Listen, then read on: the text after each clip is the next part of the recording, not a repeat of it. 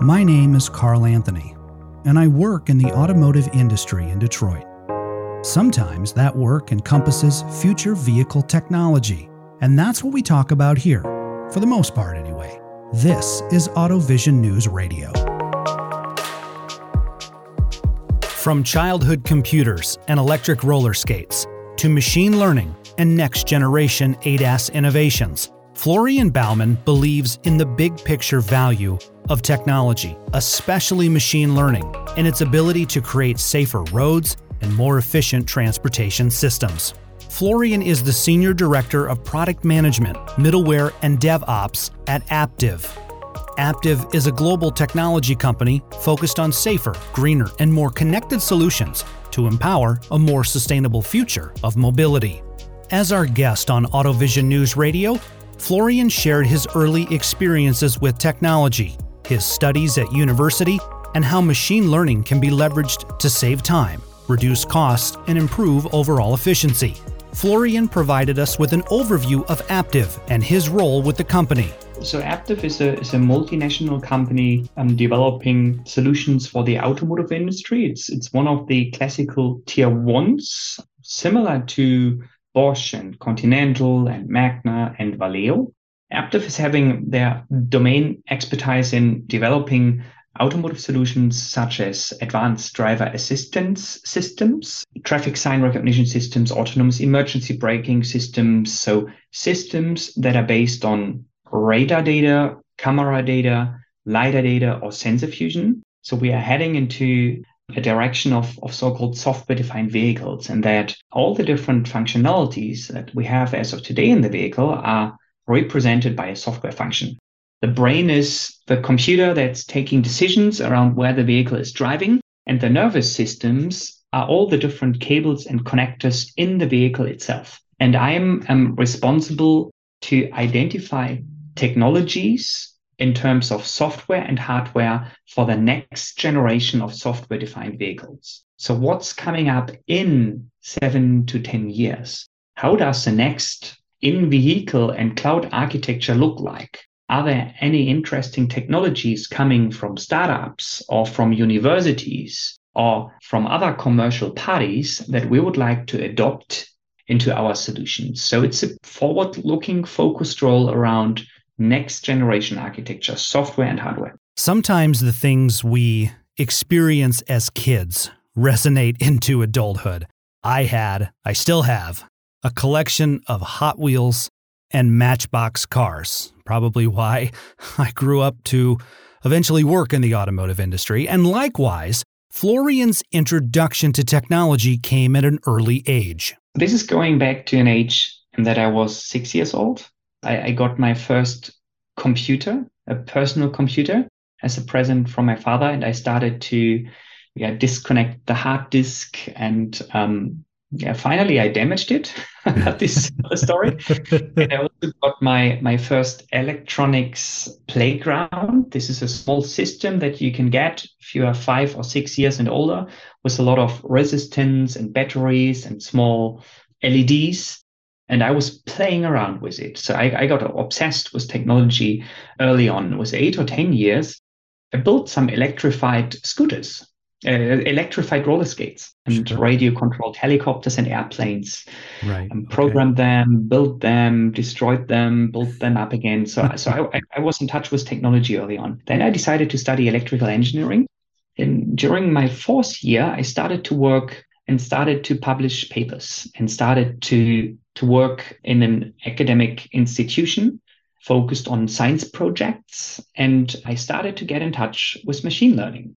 So I built um, one of the very first real time face detection um, algorithms during that time on, on an iPad or on, on an iPhone, detecting faces. And I was highly fascinated about machine learning, how you can teach a computer to learn things and after after working two years as, as a student in, in this institute, I made somehow the first baby steps for my for my PhD thesis. And after finalizing and completing my study, I already had three or four publications out there in, the area of machine learning, face detection, object detection.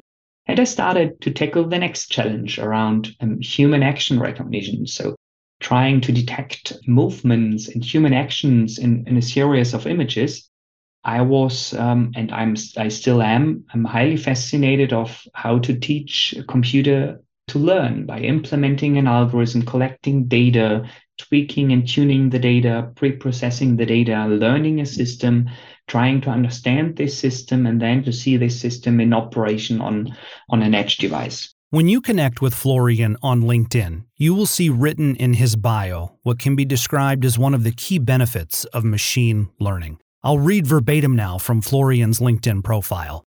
In the automotive industry today, the focus for most companies is on creating a consolidated data structure, getting their cloud strategy and data management right.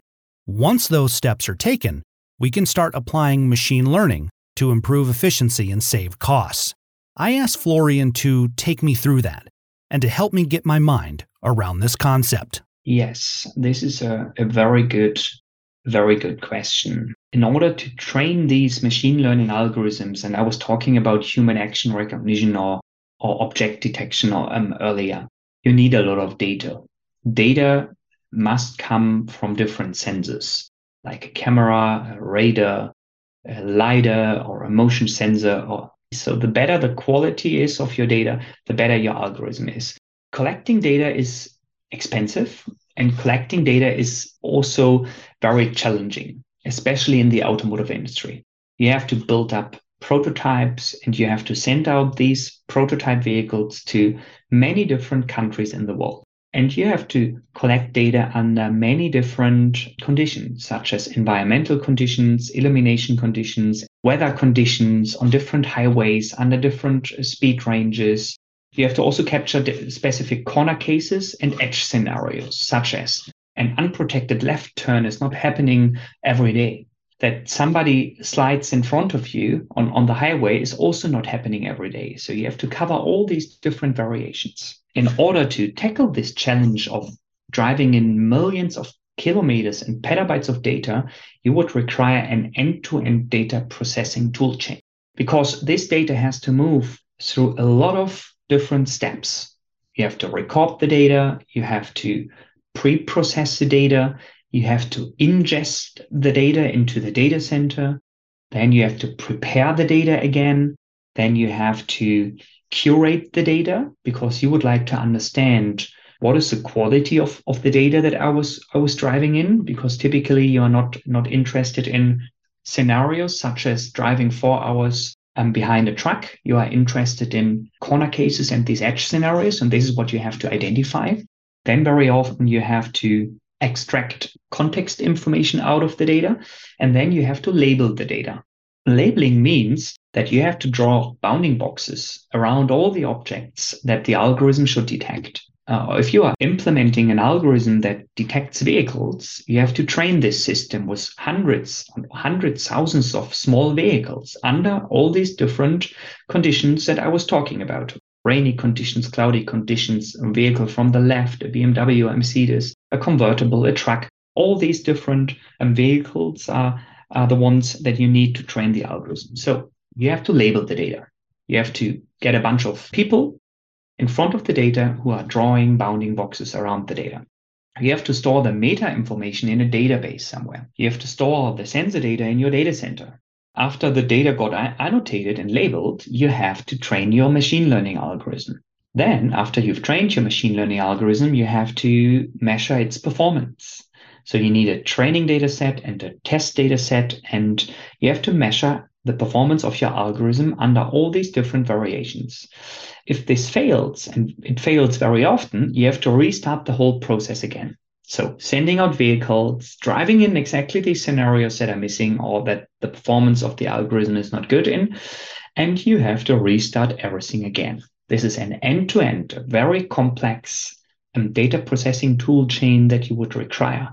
If you are having this end-to-end data processing tool chain and that all these steps are connected with each other without manual intervention, you can develop much faster and cheaper because the whole process is fully automated. And this is why I'm having this in my in my LinkedIn profile because it's so important to have this available. With the continued movement toward software defined cars, Florian illustrated how there are two sides to the coin. I'm always taking the big tech companies as an example the Google, Apple, and Facebooks of the world. These companies are highly agile companies um, who can move much faster than, than a classical automotive OEM. But this is also a bit dangerous, this statement, because they do not deal with functional safety requirements. An automotive can kill a person, and um, you can get killed because of a malfunction in, in your vehicle. So the requirements around functional safety are much higher. And this is maybe also representing one of the challenges the automotive industry is adopting to these agile software-led um, cultures, but it's it's a longer process. Florian is serving as the chairperson for the 2023 ICA Summit. ICA stands for Innovation, Connectivity, and Autonomous. The 2023 event will engage the industry on these topics and more through individual presentations, panel discussions, and expositions. I've had the occasion to work with the organizers of the ICA Summit. They're, they do a tremendous job. They've put together an incredible agenda. And as the third edition of the annual event, the 2023 ICA Summit will explore how manufacturers, suppliers, and other solution providers are validating connected vehicle technology, what the future may hold for autonomy, and why regulatory frameworks must be considered. The event is set for May 15th and 16th in Frankfurt, Germany. As the chairperson, Florian will guide attendees throughout the event and encourage open dialogue during Q&A segments. For example, if, if one company is speaking about cybersecurity and another company is also speaking about cybersecurity to try to identify the synergies between these presentations and to formulate them in a, in a lessons learned session. I'm also responsible to, to network, so to connect different um, companies to each other in order for them to, to benefit from this. And then to yeah create finally a, a great event for the audience and the speaker itself. As a parting thought, Florian shared the importance of reducing the complexity of the in vehicle EE architecture. In a premium vehicle, we are having more than 100 ECUs the complexity is increasing from vehicle generation to vehicle generation. We have to react and we have to reduce the vehicle's complexity of the EE architecture by, for example, breaking down the amount of ECUs that are required. So we have to move over into um, so-called um, zonal architectures. This is an area that Aptiv is prominently placed. Um, you could check out Aptiv's smart vehicle architecture that we've presented. This is the future, this is a significant trend that I'm seeing in the industry. To learn more about the Aptiv smart vehicle architecture, visit aptiv.com. That's aptiv.com. More information on the annual ICA Summit is available at ica summit.com. That's ica summit.com. In Detroit, alongside Florian Baumann, I'm Carl Anthony, AutoVision News Radio.